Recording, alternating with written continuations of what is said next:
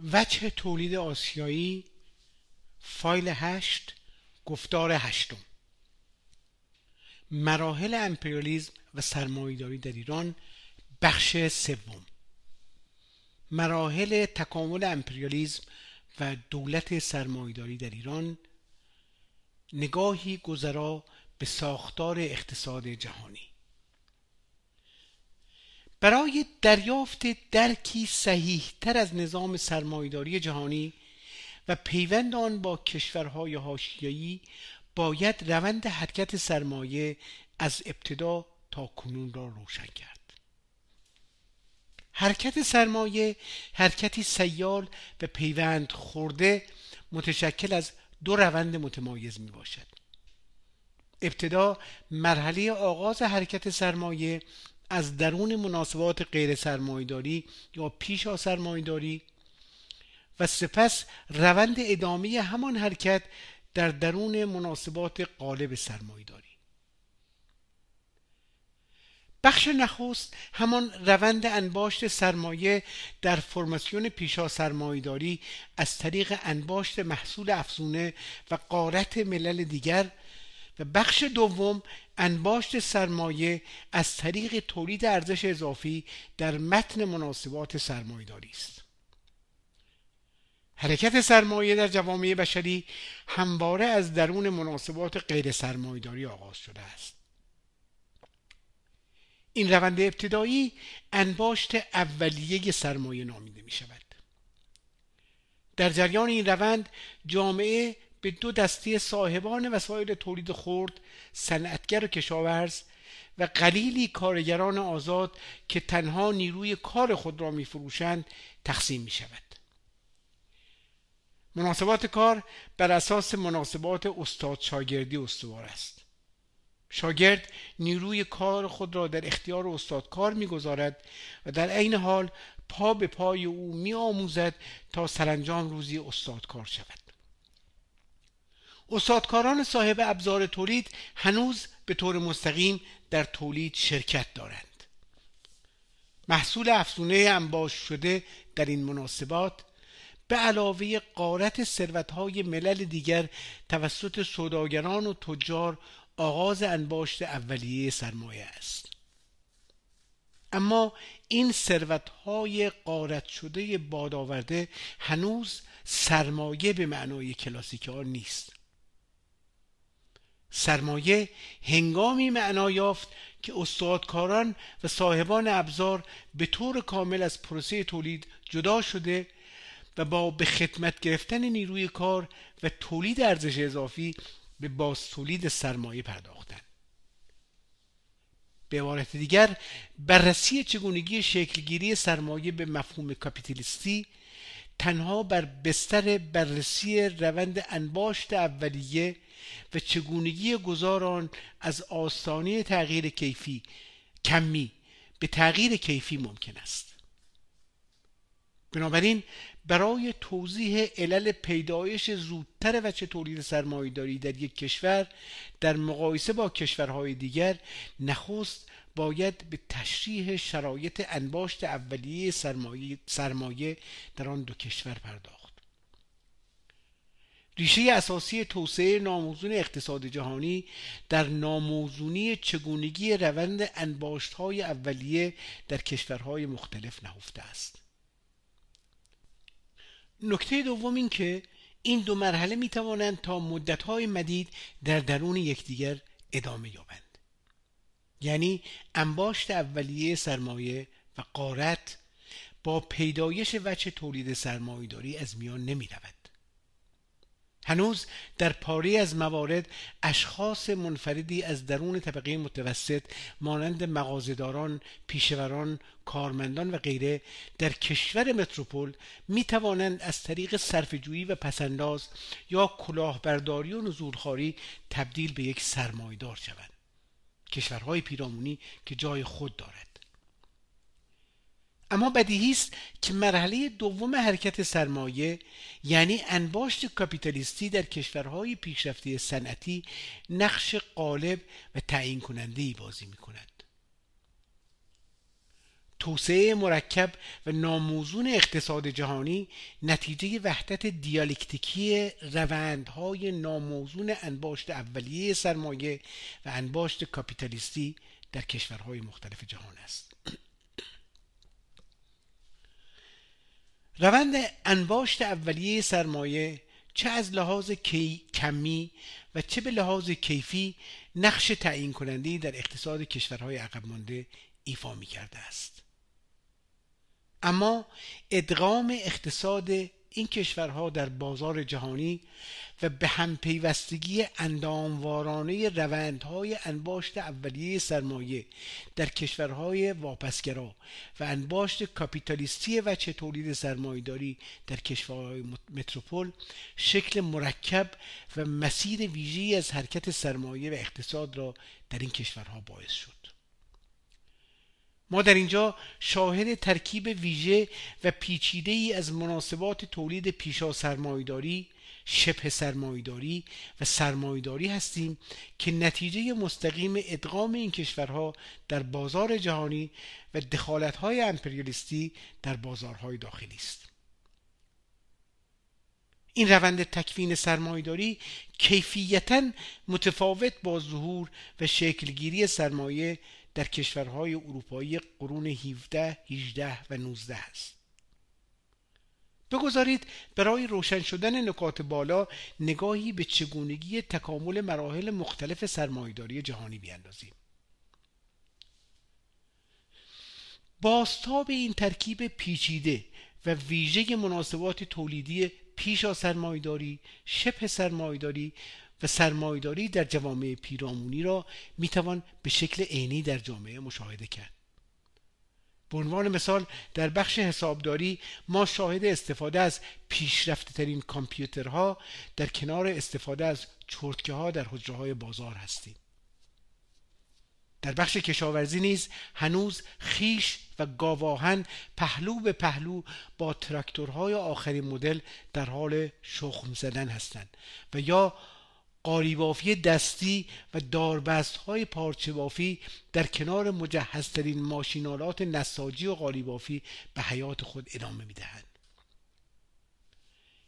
این وضعیت غیر عادی و در عین حال به همپیوستی اقتصادی ناشی از لطماتی است که دخالت‌های امپریالیستی در دوران انباشت اولیه و پس از آن به اقتصاد این کشورها وارد کرده است.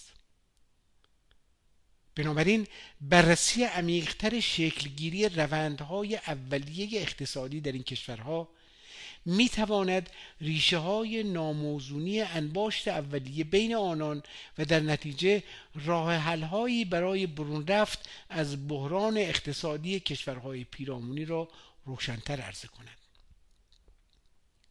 سرمایداری جهانی در هر مرحله از دخالت خود در کشورهای پیرامونی لطمات جبران ناپذیری بر پیکر بینمق اقتصاد این کشورها وارد آورد. تا جایی که امروز سخن از صنعتی شدن یا جهش صنعتی تحت رهبری برجوازی یا ائتلافی از آنان با بخشهایی از اقشار پرونتر و زحمتکش سخنی بی اساس و غیر عملی است. تأثیرات مخرب نفوذ سرمایداری اروپایی در این کشورها چنان عمیق بوده که بافت جامعه و آرایش طبقاتیان را به کلی تغییر داد و زمینه های مادی رشد موزون برجوازی در مقابل زمینداران امکان انجام انقلاب برجوا دموکراتیک در این کشورها را کاملا منتفی نمود. اینک پس از این توضیح گذرا به تحلیل انکشاف تاریخی اقتصاد سرمایداری در سطح بین المللی می‌پردازیم. سرمایداری از آغاز تا کنون چهار مرحله مختلف تاریخی را پشت سر گذاشته است.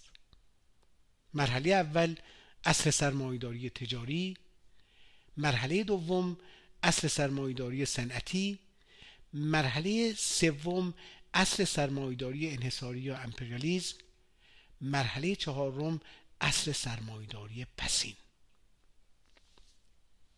مرحله اول. سرمایداری تجاری در اروپا حرکت فعال خود را از اواسط قرن سیزده آغاز کرد و سرانجام در اواخر قرن 16 و اوایل قرن 17 ابتدا در انگلیس و سپس در فرانسه سلطه خود را مستقر کرد. این دوران مصادف است با کشف راه های دریایی جدید کشف قاره آمریکا و تسهیل ارتباط تجاری از طریق راه های دریایی. این اکتشافات و قارت دیگر کشورها به ویژه اینکاها و مایاها در آمریکای جنوبی سیل طلا و دیگر کالاهای ارزشمند را به اروپا تسهیل کرد و شرایط لازم جهانی برای گذار از انباشت اولیه سرمایه و آغاز انباشت کاپیتالیستی را سازماندهی کرد. در این دوران جوامع جهانی برای گذار به سه پیش شرط نیاز داشتند. یک وجود پایه های مادی لازم برای انتقال به تولید کالایی کاپیتالیستی. دو تمرکز سرمایه در دست عدهای ثروتمند یعنی سرمایدار و سه وجود تولید کنندگان جدا از وسایل تولید یعنی کارگر. تا اوایل قرن 16 اختلاف فاحشی در رابطه با این شرایط بین کشورهای جهانی وجود نداشت. البته کشورهایی مانند ایران در مقایسه با کشورهای اروپایی به علت عدم وجود پیش شرط های بالا در موقعیت نامساعدتری قرار داشتند. حضور وچه تولید آسیایی در کشورهایی مانند ایران به گفته مارکس سدهای غیرقابل عبوری در مقابل انکشاف سرمایداری ایجاد کرده بود.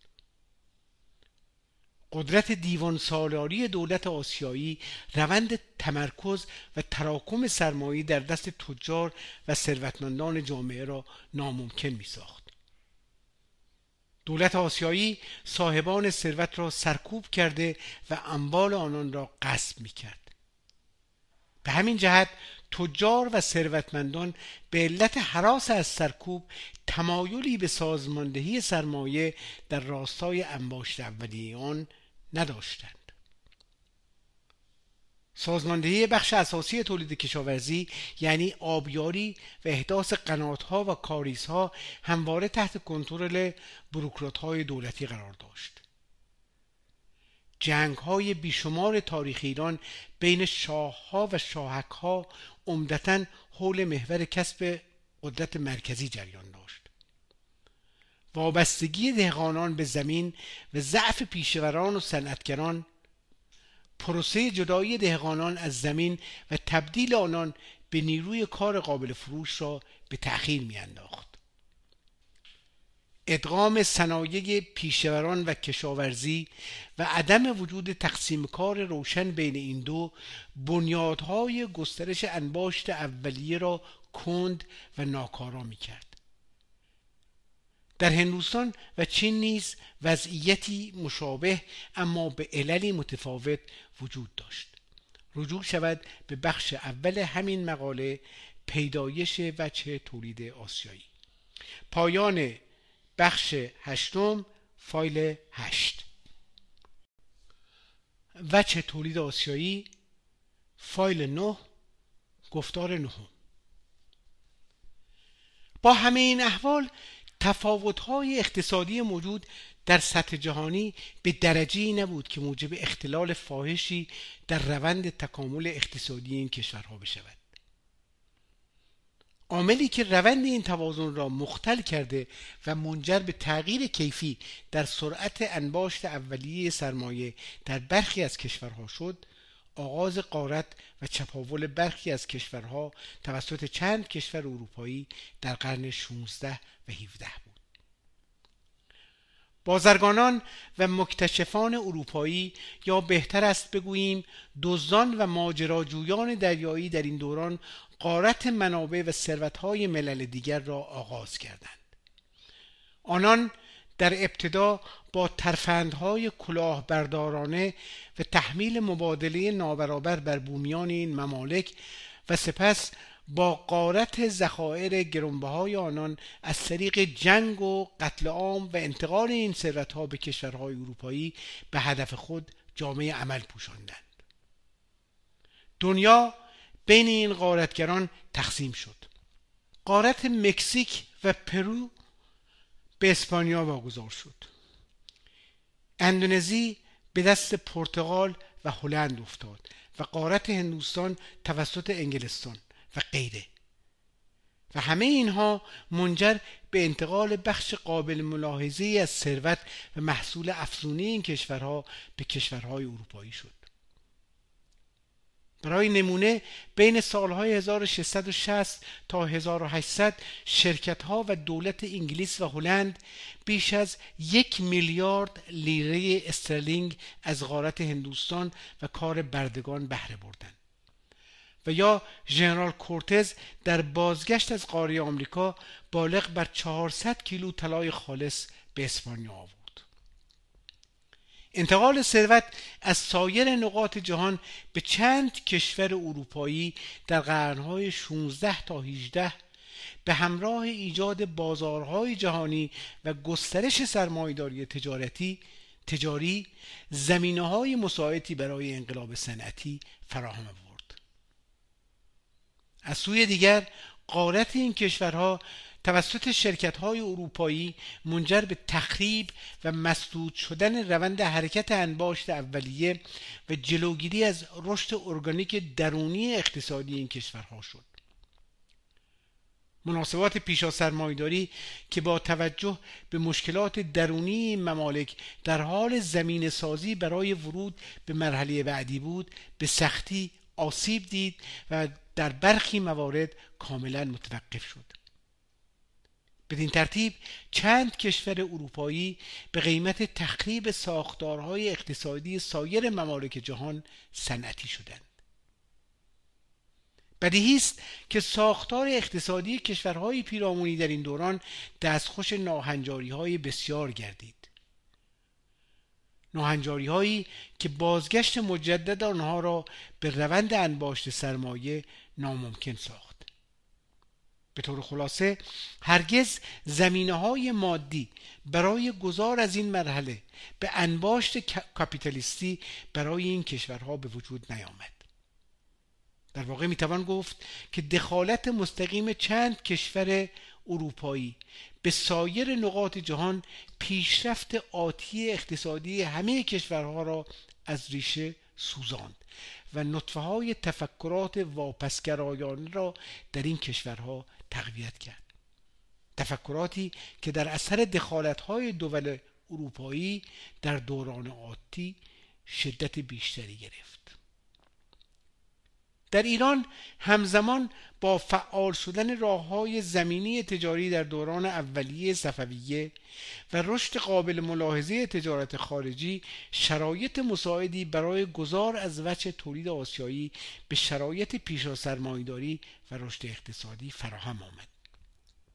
اما گشایش راه های دریایی توسط کشورهای اروپایی و پرخطر بودن و گرانتر شدن تجارت زمینی به علت جنگ های متعدد این روند را متوقف کرد. بدین ترتیب روند تحرک اقتصادی اولیه ایران که با تجارت خارجی آغاز شده بود بر اثر دخالت های همان دولت های خارجی مسدود شد. مرحله دوم سرمایداری صنعتی و صدور کالاهای مصرفی به سایر کشورهای جهان. روند بعدی سرمایهداری مرحله گذار از تولید کارگاهی یا منوفاکتورها به تولید صنعتی در سطح برخی از کشورهای اروپایی است. این دوران مصادف است با آغاز انقلابات صنعتی در کشورهایی که از پیش با قارت سایر مناطق جهان زمینه های مادی پیشرفت صنعتی را فراهم کرده بودند. نخستین انقلاب صنعتی در انگلستان به وقوع پیوست. انگلستان یکی از اولین کشورهای اروپایی است که پس از غارت سایر ممالک شروط لازم مادی برای این جهش اقتصادی در آن آماده شد و حرکت سرمایه از انباشت اولیه گذشته و وارد انباشت کاپیتالیستی می شود دهقانان آزاد شده از زمین به عنوان کارگر آماده کار در صنایع می شوند و استثمار کارگران توسط برجوازی نوپای انگلیس اندک اندک آغاز می شود. با پیشرفت تکنیکی صنایع تقسیم کار اجتماعی نیز برنامه مندتر شده و اشکال کار و بازار ملی تمرکز سازمان یافته تری مییابد اما هنوز این وجه تولیدی نوین تنها محدود به چند کشور اروپایی بوده و سایر نقاط جهان کماکان در دوره انباشت اولیه سرمایه به سر می بردن. برجسته ترین مشخصه اقدامات این کشورها در این دوران جدید صدور کالا به سایر نقاط جهان بود. کشورهای اروپایی که اکنون با استفاده از ماشینالات پیشرفته صنعتی قادر به تولید انبوه کالاهای مصرفی بودند بازارهای صنایع داخلی دیگر کشورها را اندک اندک تنگتر کرده و آنان را به کناری میراندند. آنان پس از اشباع بازارهای داخلی از این کالاهای مصرفی اینک توجه خود را معطوف به بازارهای خارجی به ویژه کشورهایی که در جریان مسابقه سرمایهداری عقب مانده بودند می کنند. این امر نتیجه مستقیم رشد کمی و کیفی صنایع سازنده ماشینالاتی است که کالاهای مصرفی تولید می کنند. این رشد از یک سو باعث فوران تولید و از سوی دیگر ایجاد بحران تورم کالا در کشورهای تولید کننده می شود. که صدور محصولات به سایر کشورهای جهان را ضروری می کند. البته قارت سایر کشورها در این دوران کماکان ادامه دارد. و چه مشخصی دیگر این دوران گردش سرمایه ما بین کشورهای اروپایی است. آغاز این حرکت در عواسط قرن 19 عمدتا از بریتانیا به آمریکا، فرانسه و بلژیک منجر به تسریع گذار اقتصادی این کشورها به انباشت کاپیتالیستی شده و آنان موفق می شوند که طی چند دهه کوتاه به مرحله انباشت کاپیتالیستی قدم بگذارند. بنابر آمار موجود بریتانیا به عنوان بزرگترین سرمایه گذار آن دوران در دهه 1880 حدود 70 میلیون پوند به سایر کشورهای اروپایی و آمریکا صادر کرد. بنابراین دخالت اقتصادی چند کشور اروپایی در سطح جهانی از یک سو منجر به غنیتر شدن سایر کشورهای اروپایی شده و از سوی دیگر فقیرتر شدن ممالک دیگر را به دنبال می آورد. مبادله نابرابر کشورهای اروپایی با این کشورها لطمات جبران ناپذیری به این جوامع وارد کرده و کالاهای مصنوع ارزان اروپایی صنایع بومی و صنایع صنایع بومی و صنایع دستی را منهدم می سازد. در این دوران حاکمیت و کنترل این کشورها یا به انقیاد نیروی قدرتمند اروپایی درآمد و یا حاکمان محلی تسلیم وضعیت موجود شده و سرسپرده اربابان نوین شدند تا به حاکمیت خود ادامه دهند. این دوران مصادف است با آغاز ادغام اقتصادی کشورهای جهان در اقتصاد چند کشور اروپایی. تاثیر این اتفاقات در کشورهای مورد تهاجم تلاشی صنایع دستی و سنتی و بیکاری و فلاکت تولید کنندگان و پیشوران خرد و در نتیجه مهاجرت روز افسون آنان به روستاها و کار بر روی زمین است. حرکتی کاملا برعکس آنچه که در اروپا اتفاق افتاد.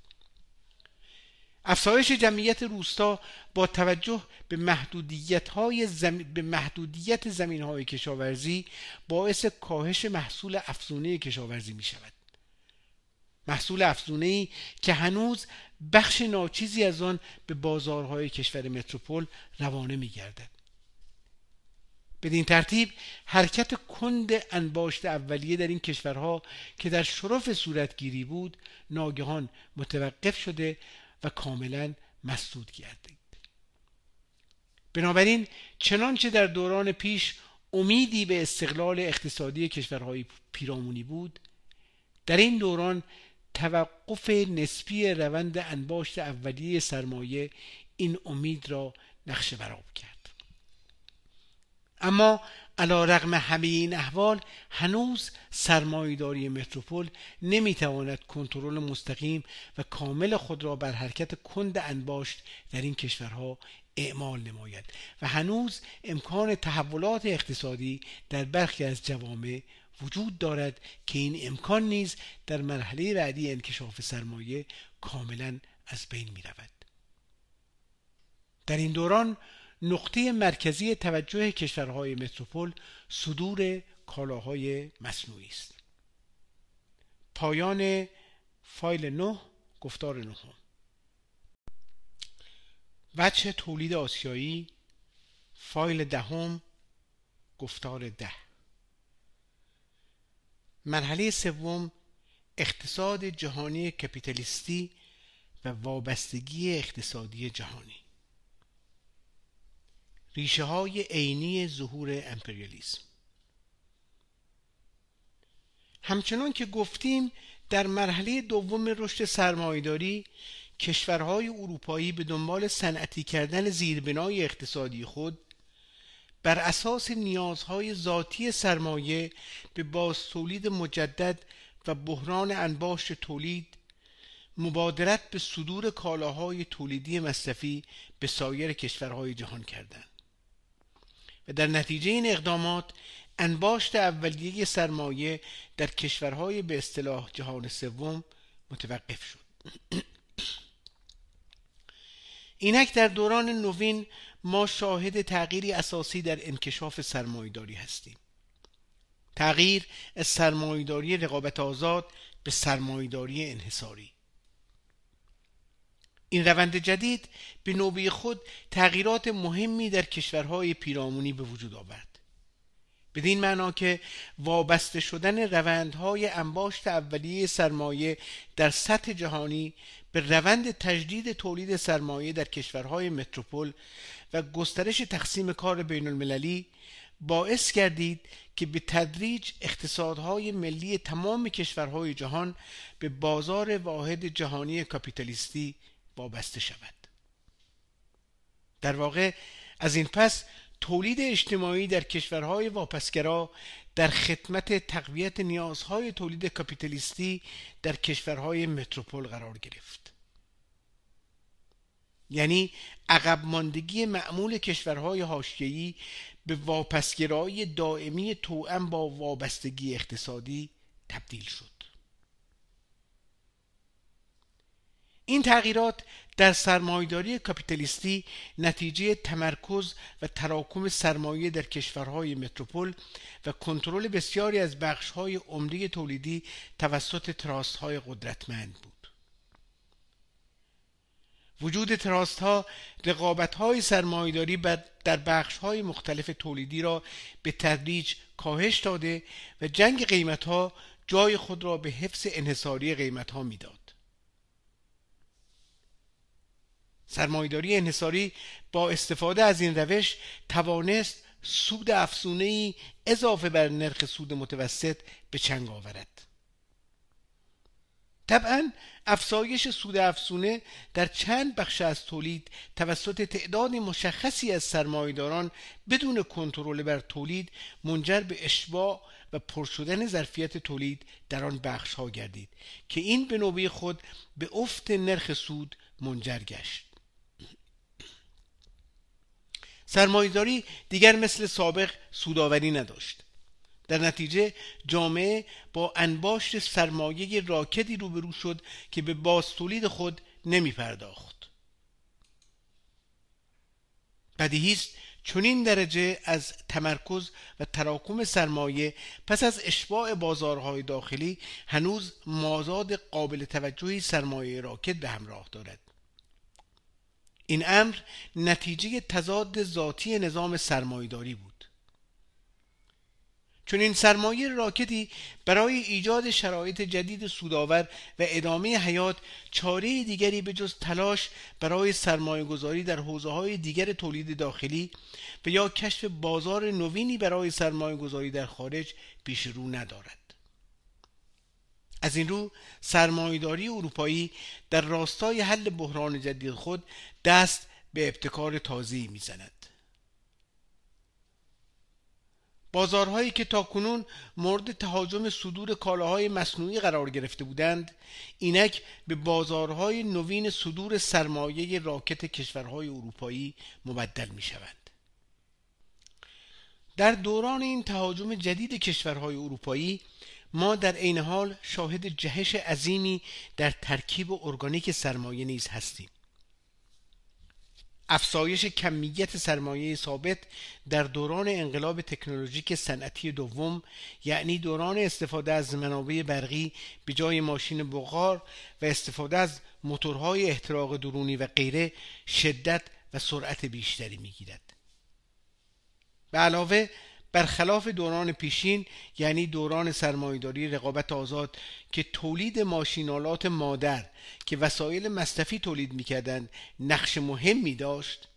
اینک در دوران سرمایهداری انحصاری این امر اهمیت چندانی ندارد. چرا که اختراعات و اکتشافات جدید هر لحظه جانشین جدیدی را طلب می کند ماشین های قدیمی دیگر کهنه شده و تولید با آنان با توجه به روش های جدید تولید چندان مقرون به صرفه نیست.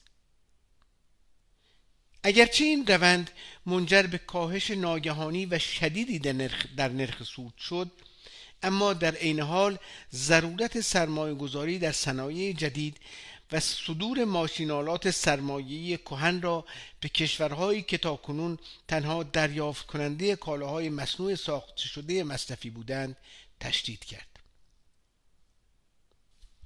بحران اشباع تولید کالاهای سرمایه‌ای و کاهش متوسط سود برای ادامه سرمایه گذاری در این بخش تولید سه راه حل در پیش روی کشورهای کاپیتالیستی میگذاشت. یک ازدیاد نرخ سود و ارزش اضافه از طریق افزایش استثمار بر کارگران و کاهش دستمزدها. دو تشدید رقابت و خارج کردن سرمایه های غیر انحصاری و تقویت انحصارات. و سه توسعه دامنه نفوذ سرمایه و یافتن بازارهای بکر برای این کالاها در نقاط دیگر جهان. اگرچه سرمایهداری انحصاری تازه به قدرت رسیده کلیه این راه حل ها را به کار گرفت اما راه حل سوم را به عنوان مناسب ترین امکان برای افزایش نرخ سود ترجیح می‌داد. تلاش برای کاهش مزد کارگران و افزایش شدت استثمار در عمل با مبارزات کارگران و مقاومت سازمان یافته آنان روبرو شده و تا حدود زیادی ناکام ماند و استفاده از راه حل دوم به علت قوانین ضد کارتل ها و تراست ها چندان عملی به نظر نمی آمد. قوانین ضد تراست با هدف جلوگیری از رقابت های غیر لازم و خطر سقوط بیشتر نرخ بهره تدوین شده بود در نتیجه صدور کالاهای سرمایه از رده خارج شده و سازماندهی تولید کالاهای مصرفی در کشورهای مصرف کننده در دستور روز قرار گرفت. و از این دوران است که امپریالیزم قدم به دوران پسین سرمایهداری می‌گذارد. امپریالیزم و صدور سرمایه به کشورهای واپسگرا سرمایداری انحصاری در اواخر قرن 19 به علت تراکم و تمرکز سرمایه همراه با سرعتگیری پیشرفت تکنولوژیک و افزایش تولید با دو بحران عینی و پیوسته مواجه شد. نخست اینکه آنان علاوه بر بحرانهای تناوبی انباشت سرمایه که در تمام دوران سرمایهداری وجود داشته و دارد با بحران انباش دائمی سرمایه نیز روبرو شدند. سرمایه‌ای که به علت افت سود متوسط تولید که نتیجه مستقیم تورم کالاست از سوداوری افتاده و راکت مانده. به سخن دیگر سرمایه به کار گرفته شده در کالاها افت ارزش یافته است.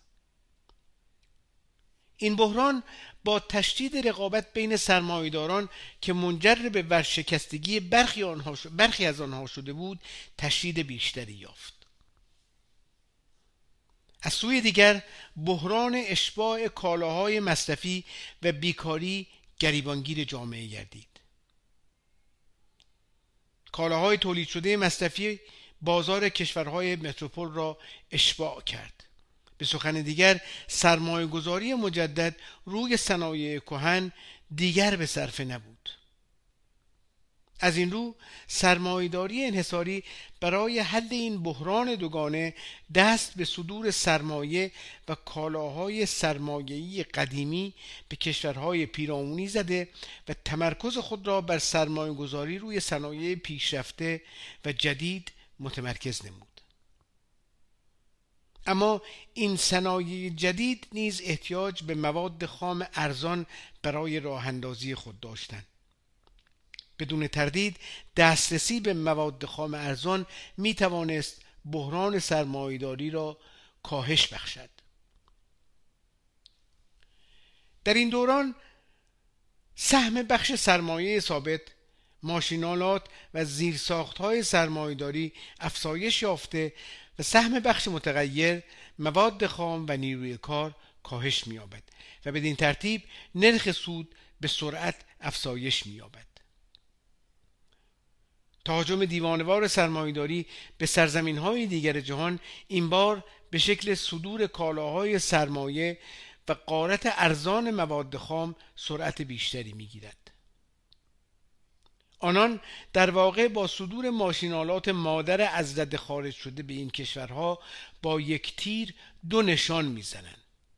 اول از شدت اشباع این گونه صنایع در کشورهای متروپول جلوگیری کرده و سرمایه گذاری های جدید را روی تکنولوژی نوین متمرکز می کنند و دوم سرمایه های راکت و ماشینالات قدیمی را با استفاده از نیروی کار و مواد اولیه ارزان دوباره سودآور کرده و به باز تولید سرمایه می پردازند. اگرچه در ابتدای امر بیشتر این کالاهای مصرفی روانه بازارهای کشورهای متروپول شده و کشور پیرامونی میزبان هنوز آمادگی جذب کالاهای تولید شده در کشور خود را ندارد.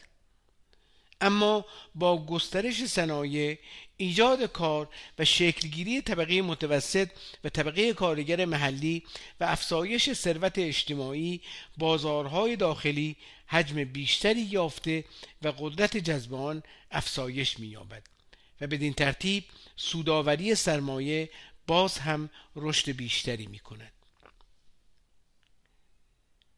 در این دوران امپریالیزم در صحنه جهانی تثبیت شده و قارت کشورهای جهان به شکلی دیگر اما به مراتب عمیقتر از پیش ادامه دارد و عقب ماندگی تاریخی کشورهای پیرامونی تثبیت و دائمی شده است. پایان فایل دهم گفتار دهم. وجه تولید آسیایی ادامه تحلیل از امپریالیزم فایل یازده. گفتار یازدهم. اگرچه وچه مشخصی دوران سرمایداری رقابت آزاد نابودی تدریجی صنایع سنتی کشورهای پیرامونی و کنترل گردش کالاها در بازارهای آنان بود اما هنوز امکان روندهای مستقل انباشت سرمایه وجود داشت. اما در اصل امپریالیزم برخلاف دوران گذشته روندهای مستقل انباشت سرمایه در کشورهای پیرامونی کاملا متوقف شده و پیشوران ورشکسته به عنوان کارگران ارزان به خدمت صنایع اهدایی امپریالیست ها درآمدند. طبعا وضعیت نوین منجر به تشدید عقب ماندگی در کشورهای پیرامونی و تقویت بخشهای عمده اقتصادی در کشورهای متروپول شد. در این دوران سرمایداران بومی استقلال خود را از دست داده و به خدمت امپریالیزم در می آیند و به علت عدم وجود پایه های مادی اقتصادی برای توسعه سالم سرمایداری به کلاهبردارانی شیاد و گنگسترهای نزولخوار مبدل می شوند.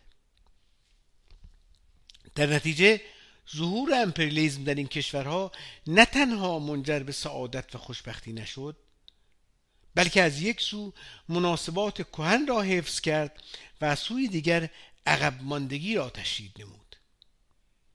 در واقع استقرار و تقویت واپسگرایی در این کشورها با پیوند اقتصادی آنان با کشورهای متروپول گره خورده بود.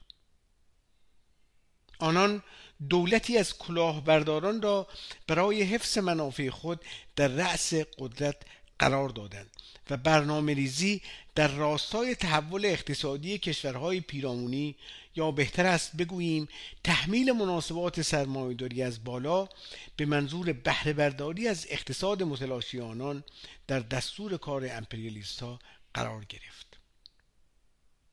از این رو در این دوران نیاز امپریالیزم دیگر تنها از طریق قارت و چپاول و یا صدور کالاهای مصرفی تأمین نمی شود.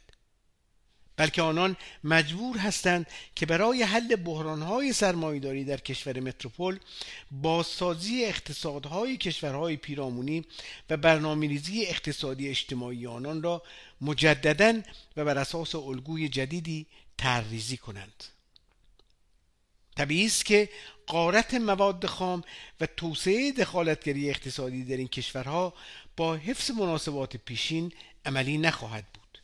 برای نمونه در ایران گسترش شیوه های مدرن حمل و نقل مانند راه, آهن و جاده های شسته و شاهراهها و یا ایجاد اسکله های مدرن سرعت دسترسی و استخراج منابع نفتی و حمل آن به مراکز صدور را ضروری کرده بود. اما تحقق این امر در صورت سلطه مناسبات کهن خانخانی و ملوک التوایفی تقریبا غیر, غیر قابل امکان به نظر می رسید اگرچه این مناسبات کهن کماکان در سیستم جدید به حیات لاک پشتی خود ادامه می‌دادند. امپریالیزم برای کنترل کامل بازار داخلی کشورهای پیرامونی نیاز به کنترل قدرت سیاسی دولتهای محلی نیز داشت و این نیاز حضور دائمی نیروهای نظامی برای تضمین وابستگی دولتهای محلی به امنیت بازار داخلی را ضروری می کرد. حضور این نیروها همچنین دسترسی و کنترل بر منابع و مواد خام را تضمین می کرد. این دوران همچنین مصادف است با دوران تشدید رقابت‌های بین المللی بین دول امپریالیستی برای دسترسی به بازارها و مواد خام کشورهای پیرامونی. دوران تشدید جنگ های امپریالیستی برای دسترسی و کنترل منابع مواد خام به کمک دولت های وابسته. به سخن کوتاه دوران تقسیم مجدد بازار است. علت دو جنگ بزرگ جهانی نیز همین رقابت ما بین دول اروپایی بود.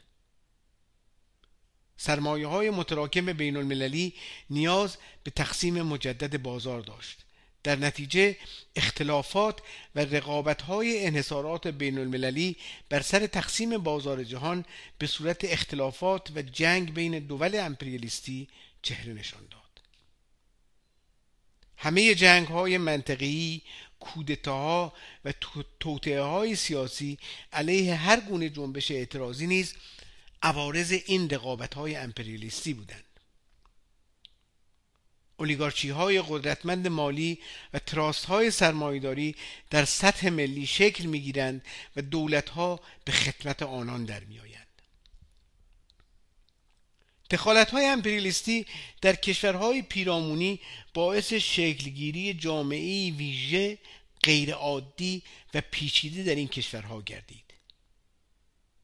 جامعه پیچیده متشکل از مناسبات تولیدی پیشا سرمایداری شبه سرمایداری و سرمایداری که نیروهای مولده آن از طریق ارتباطات مبادلاتی سرمایداری جهان به آن پیوند خورده و تحت کنترل و سلطه بازار جهانی سرمایداری به زیست خود ادامه می‌دهد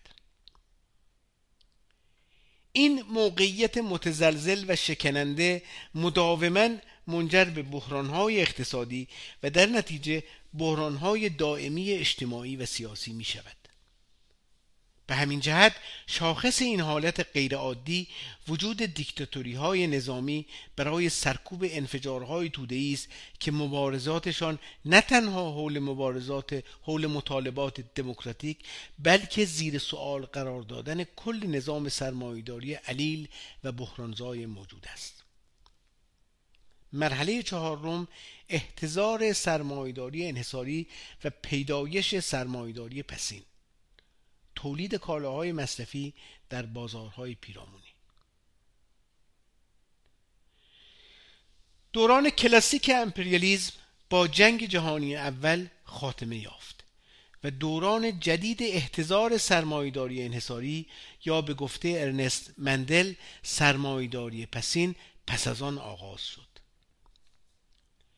از آن زمان تا کنون نظام جهانی سرمایداری با بحران عمیقی روبرو بوده است. و چه مشخصی بحران نظام جهانی ظهور انقلابها و جنگهای خانمانسوز است.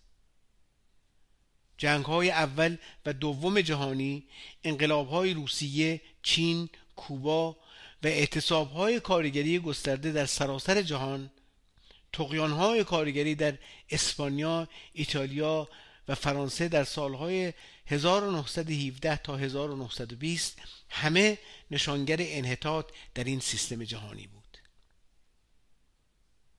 تمامی تضادهای امپریالیستی در این مرحله برجسته تر از پیش می شود. علت اصلی این جنگ افروزی ها پاسخ به بحران دائمی اشباع تولید و سرمایه است که سرمایهداری پسین با آن روبرو می باشد این وضعیت رقابت برای کسب سودهای افزونی انحصاری را شدیدتر از پیش می کند اگر زمانی امپریالیزم تمامی بحرانها و جنگها را به دول شوروی و اروپای شرقی نسبت می‌داد و ندای صلح و آرامش جهانی پس از فروپاشی شوروی و بلوک شرق را سر داده بود جنگ افروزی گسترده سالهای اخیر ثابت نمود که این سیستم بدون جنگ افروزی و کشتار مردم سایر نقاط جهان قادر به ادامه حیات اقتصادی خود نیست. تهاجمات نظامی به کشورهای یوگسلاوی، افغانستان، عراق، سوریه و غیره از اوایل دهه 90 تا کنون و تهدیدات نظامی در سراسر دنیا همه نمایانگر مرحله انحطاط این نظام جهانی است. در این مرحله برخلاف اصل کلاسیک امپریالیزم علا رغم عدم تغییر قوانین حرکت و تضادهای موجود سرمایهداری جهانی شیوه عملکرد آن در رابطه با کشورهای پیرامونی تغییر می کند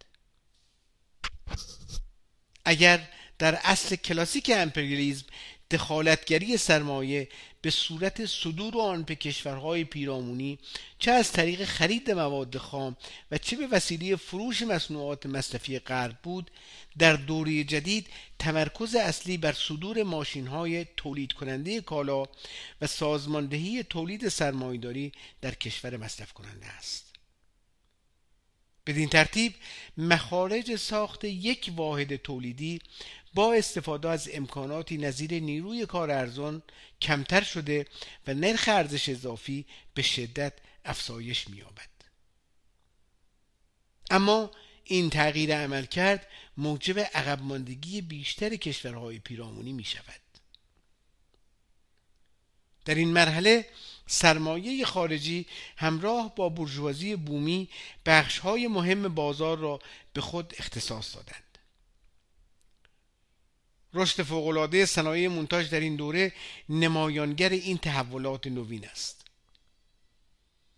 همزمان با تولید کالاهای مصرفی در کشورهای پیرامونی مبادله نابرابر میان این کشورها با کشورهای متروپول نیز تشدید شد آنان مواد خام را به قیمتی بسیار نازل خریداری کرده و سپس فراورده های آن را با قیمتی بسیار گرانتر در اختیار فروشنده همان مواد خام قرار می‌دادند.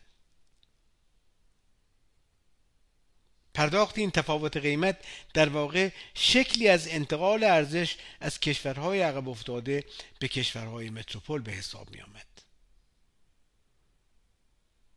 علاوه بر این نظام جهانی امپریالیستی میزان تساوی سود در سطح بین المللی را همیشه به ضرر کشورهای عقب افتاده تغییر می‌داد که در نتیجه آن وابستگی اقتصادی آنان هرچه بیشتر شدت میافت در این دوره عامل دیگری نیز به عوامل بالا افزوده شد که شدت انباشت سود سرمایه را چند برابر کرد. سرمایهداری پس از خرید مواد خام اولیه به قیمت ارزان و تبدیل آن به مواد خام مصنوعی مانند الیاف مصنوعی، لاستیک، پلاستیک و دیگر فراورده های نفتی مجددا آن را با قیمتی بسیار گرانتر به کشورهای پیرامونی میفروخت تا آنان با استفاده از آن ماشین را که با توجه به انقلاب تکنولوژیک مداوم در غرب از رده خارج شده و به این کشورها صادر شده بودند راه اندازی کرده و تولیدات مصرفی که بازار نیاز دارد تولید کنند. بازاری که به علت رشد طبقه متوسط پردرآمد و مصرف کننده از جذابیت ویژه‌ای برخوردار بود. پایان فایل یازدهم گفتار یازده. فایل دوازده گفتار دوازدهم ادامه بحث سرمایداری انحصاری پسین. هزینه ارزان تولید در بازار داخلی موجب می شد که سرمایداران بتوانند امکان منور بیشتری روی قیمت داشته و با رقبای خارجی خود به رقابت بپردازند. قیمت کمتر نیز میل به مصرف را افزایش داده و صنایع را سودآورتر می کرد اما علا رقم همه این ترفندها این کالاها هنوز از نظر کیفی قادر به رقابت با همسانان اروپایی خود نبوده و نقش عمده‌ای در صادرات این کشورها بازی نمی‌کردند. این کالاها عمدتا برای مصرف داخلی تولید می‌شد. اما فراموش نکنیم که عدم امکان گسترش بازار و انحصاری شدن سریع تولید همیشه بحران مازاد تولید، بیکاری و محدود ماندن رشد صنعتی را به دنبال خواهد. اگرچه در این دوره بخش تولید کالاهای مصرفی به علت فوق رونق فراوانی یافت اما رشد چشمگیری در بخش تولید کالاهای سرمایه‌ای اتفاق نیفتاد و عدم وجود رابطه موزون در این دو بخش تولیدی منجر به تهدید بیشتر رشد نیروهای مولده شد. دخالت های امپریالیزم در این دوران منجر به پیدایش نوع ویژه‌ای از سرمایهداری ناقص الخلقه و علیل گردید که بدون وابستگی عیان و مستقیم سیاسی همه دستورات را به طور غیر مستقیم از امپریالیست ها دریافت می‌کرد. دولتهایی به ظاهر مستقل و در واقع صد درصد وابسته که بر اساس نیازهای مرحلی امپریالیزم شکل گرفته است. یا بهتر است بگوییم دولتهای شبه استعماری دوره سرمایهداری پسین. امپریالیزم در این مرحله دیگر نیازی به صدور سرمایه ندارد. اینک کشورهای عقب افتاده بیشتر از نیاز به پول محتاج به وسایل تولیدی هستند که پاسخگوی تولید کالاهای مورد نیاز بازار مصرف آنان باشد. اینک امپریالیزم برای خلاصی از شر مازاد سرمایه آن را به صورت وامهای دراز مدت و یا کمکهای بلاعوض به کشورهای پیرامونی می‌دهد. وام هایی که علاوه بر انباشت سود اضافه یعنی بهره وظیفه کنترل سیاسی دولت وام گیرنده ایجاد تسهیلات ضروری برای آماده سازی زیرساخت اقتصادی اجتماعی سرمایهداری و سرانجام راه اندازی و مراقبت از صنایع دریافتی جدید و تحسیس را بر عهده دارد. نقش سازمان های بین المللی پول و نهادهای مشابه در این دوره تضمین نیازهای کنونی امپریالیزم است. بدین ترتیب در دوران جدید امپریالیزم شالوده دولت ها و سرمایداری بومی ناقص الخلقه را ریخت که زیربنای اقتصادی سیستم بانکی شیوه تولید توزیع و حمل و نقل آن بر اساس جذب کالاهای بنجل و صنایع دست دوم کشورهای متروپول بنا نهاده شده است. اگر در دوره پیش ترکیب طبقاتی حاکمیتی مرکب از زمینداران بزرگ تجار و نزولخوارها پاسخگوی نیازهای مرحله امپریالیسم بود. امروز بورژوازی صنعتی داخلی و اقشار فوقانی خرد بورژوازی چنین نیازی را برآورده می‌کردند. نزولخواران به بانکدارها و زمینداران به صاحبان مانوفاکتورها تبدیل شدند. اما به علت ضعف این بورژوازی علیل بومی دولت مرکزی هنوز صاحب اصلی قدرت است. قدرتی که برای پیشبرد مقاصد امپریالیزم به کار برده می شود در این دوره مرز بین سرمایداری ملی و سرمایداری وابسته به امپریالیزم از میان رفته و هر دوی آنان در کنار دولت منحت سرکوبگر سرمایداری حاکم در خدمت امپریالیزم جهانی هستند. در این دوره مبارزات مردم ستمدیدی این کشورها برای رهایی از یوغ امپریالیزم با مبارزات علیه سرمایداری بومی پیوند خورده است چرا که آنان نیز بخشی از حرم قدرت را تشکیل می دهند بورژوازی این کشورها در واقع توسط امپریالیزم تحمیل شده و بخشی از اردوگاه سرمایداری جهانی می باشد این آرایش جدید طبقاتی نشان می دهد که دیگر دوری انقلابات کلاسیک بورژوا دموکراتیک سپری شده است.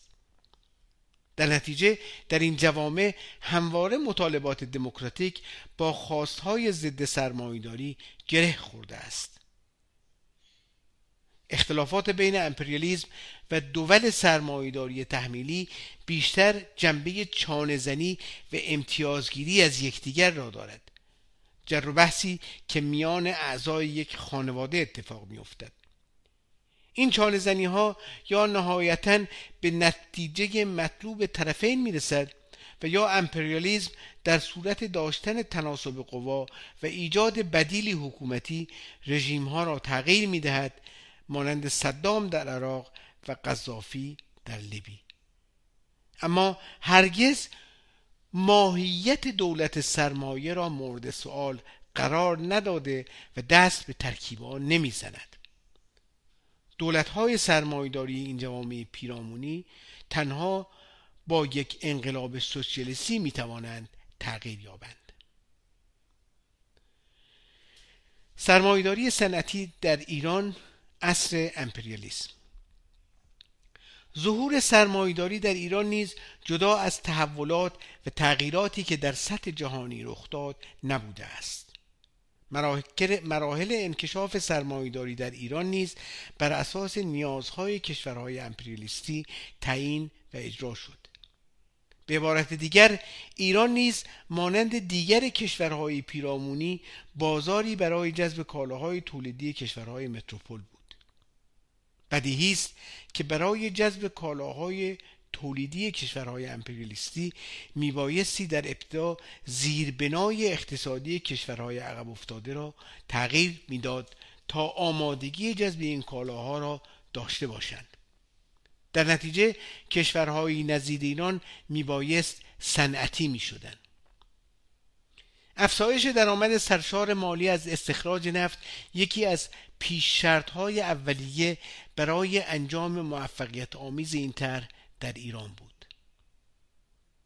در اوایل دهه 1960 میلادی برابر با 1339 شمسی درآمد خالص سالانه از صادرات نفت به 400 میلیون دلار رسیده بود.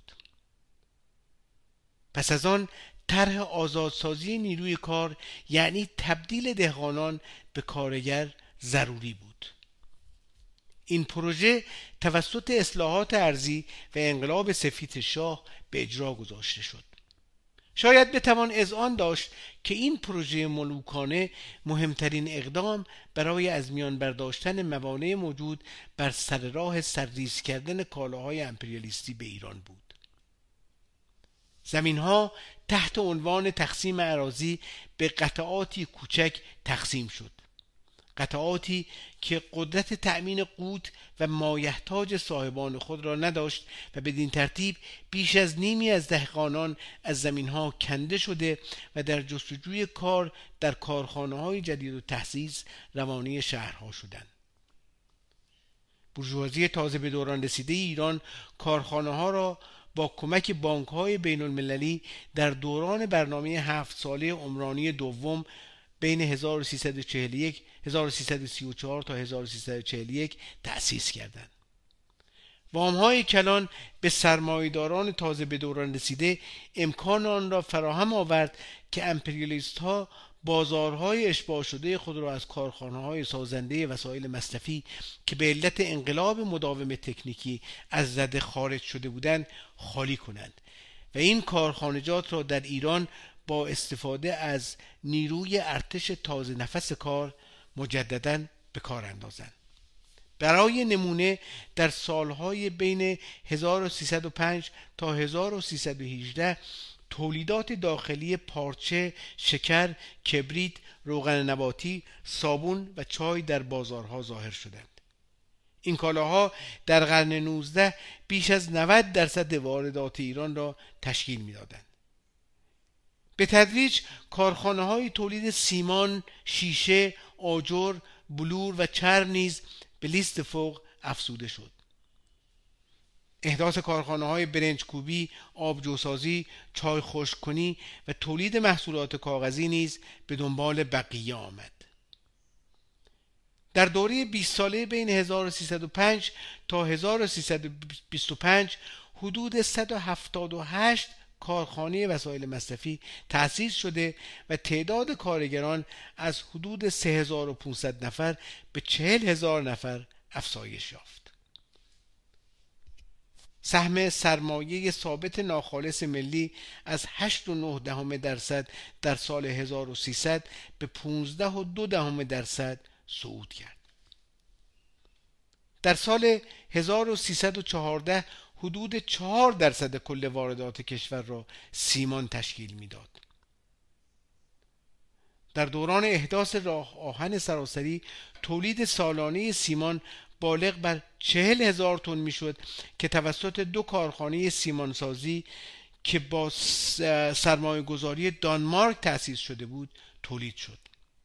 سپس دوازده کارخانه ریسندگی و بافندگی و صد کارخانه پنبه پاک کنی احداث شدند و چهارده هزار نفر در این صنایع مشغول به کار گردیدند.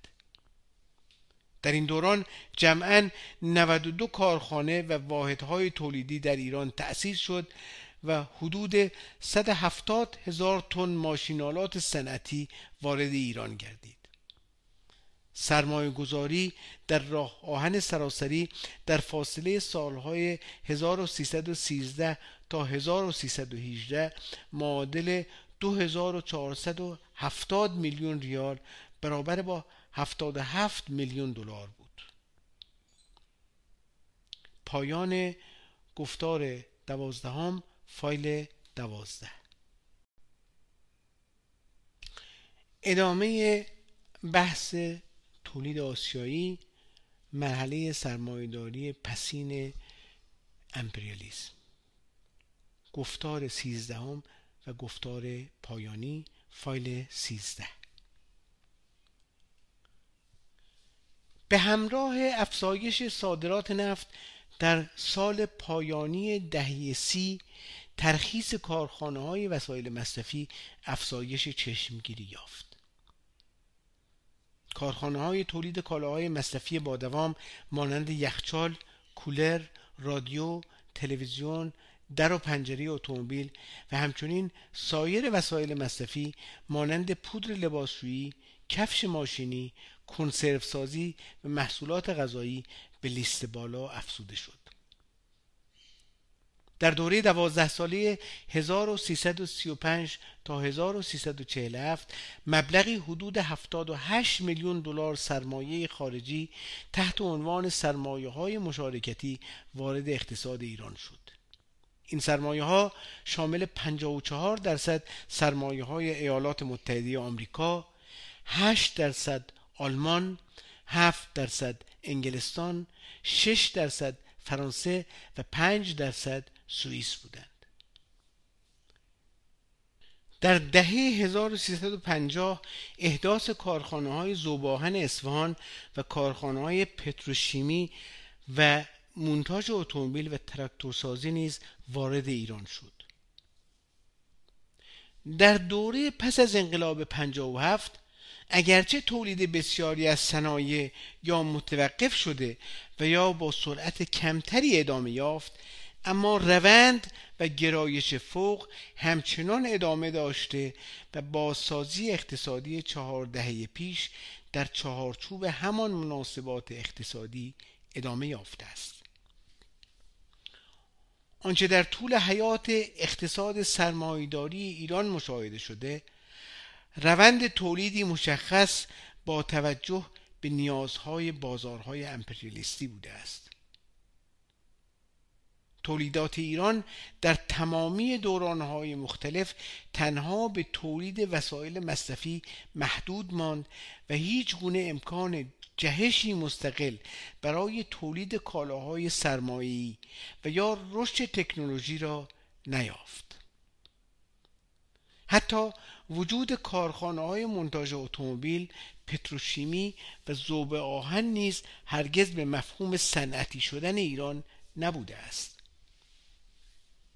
امپریالیسم تنها زمینه های اقتصادی برای به فروش رساندن کالاهای سرمایه خود را در ایران فراهم کرده بود تا بتواند با استفاده از مواد خام و کاهش هزینه های تولید از جمله نیروی کار ارزان هزینه های تولید را کاهش داده و نرخ رشد سود خود را افزایش دهد.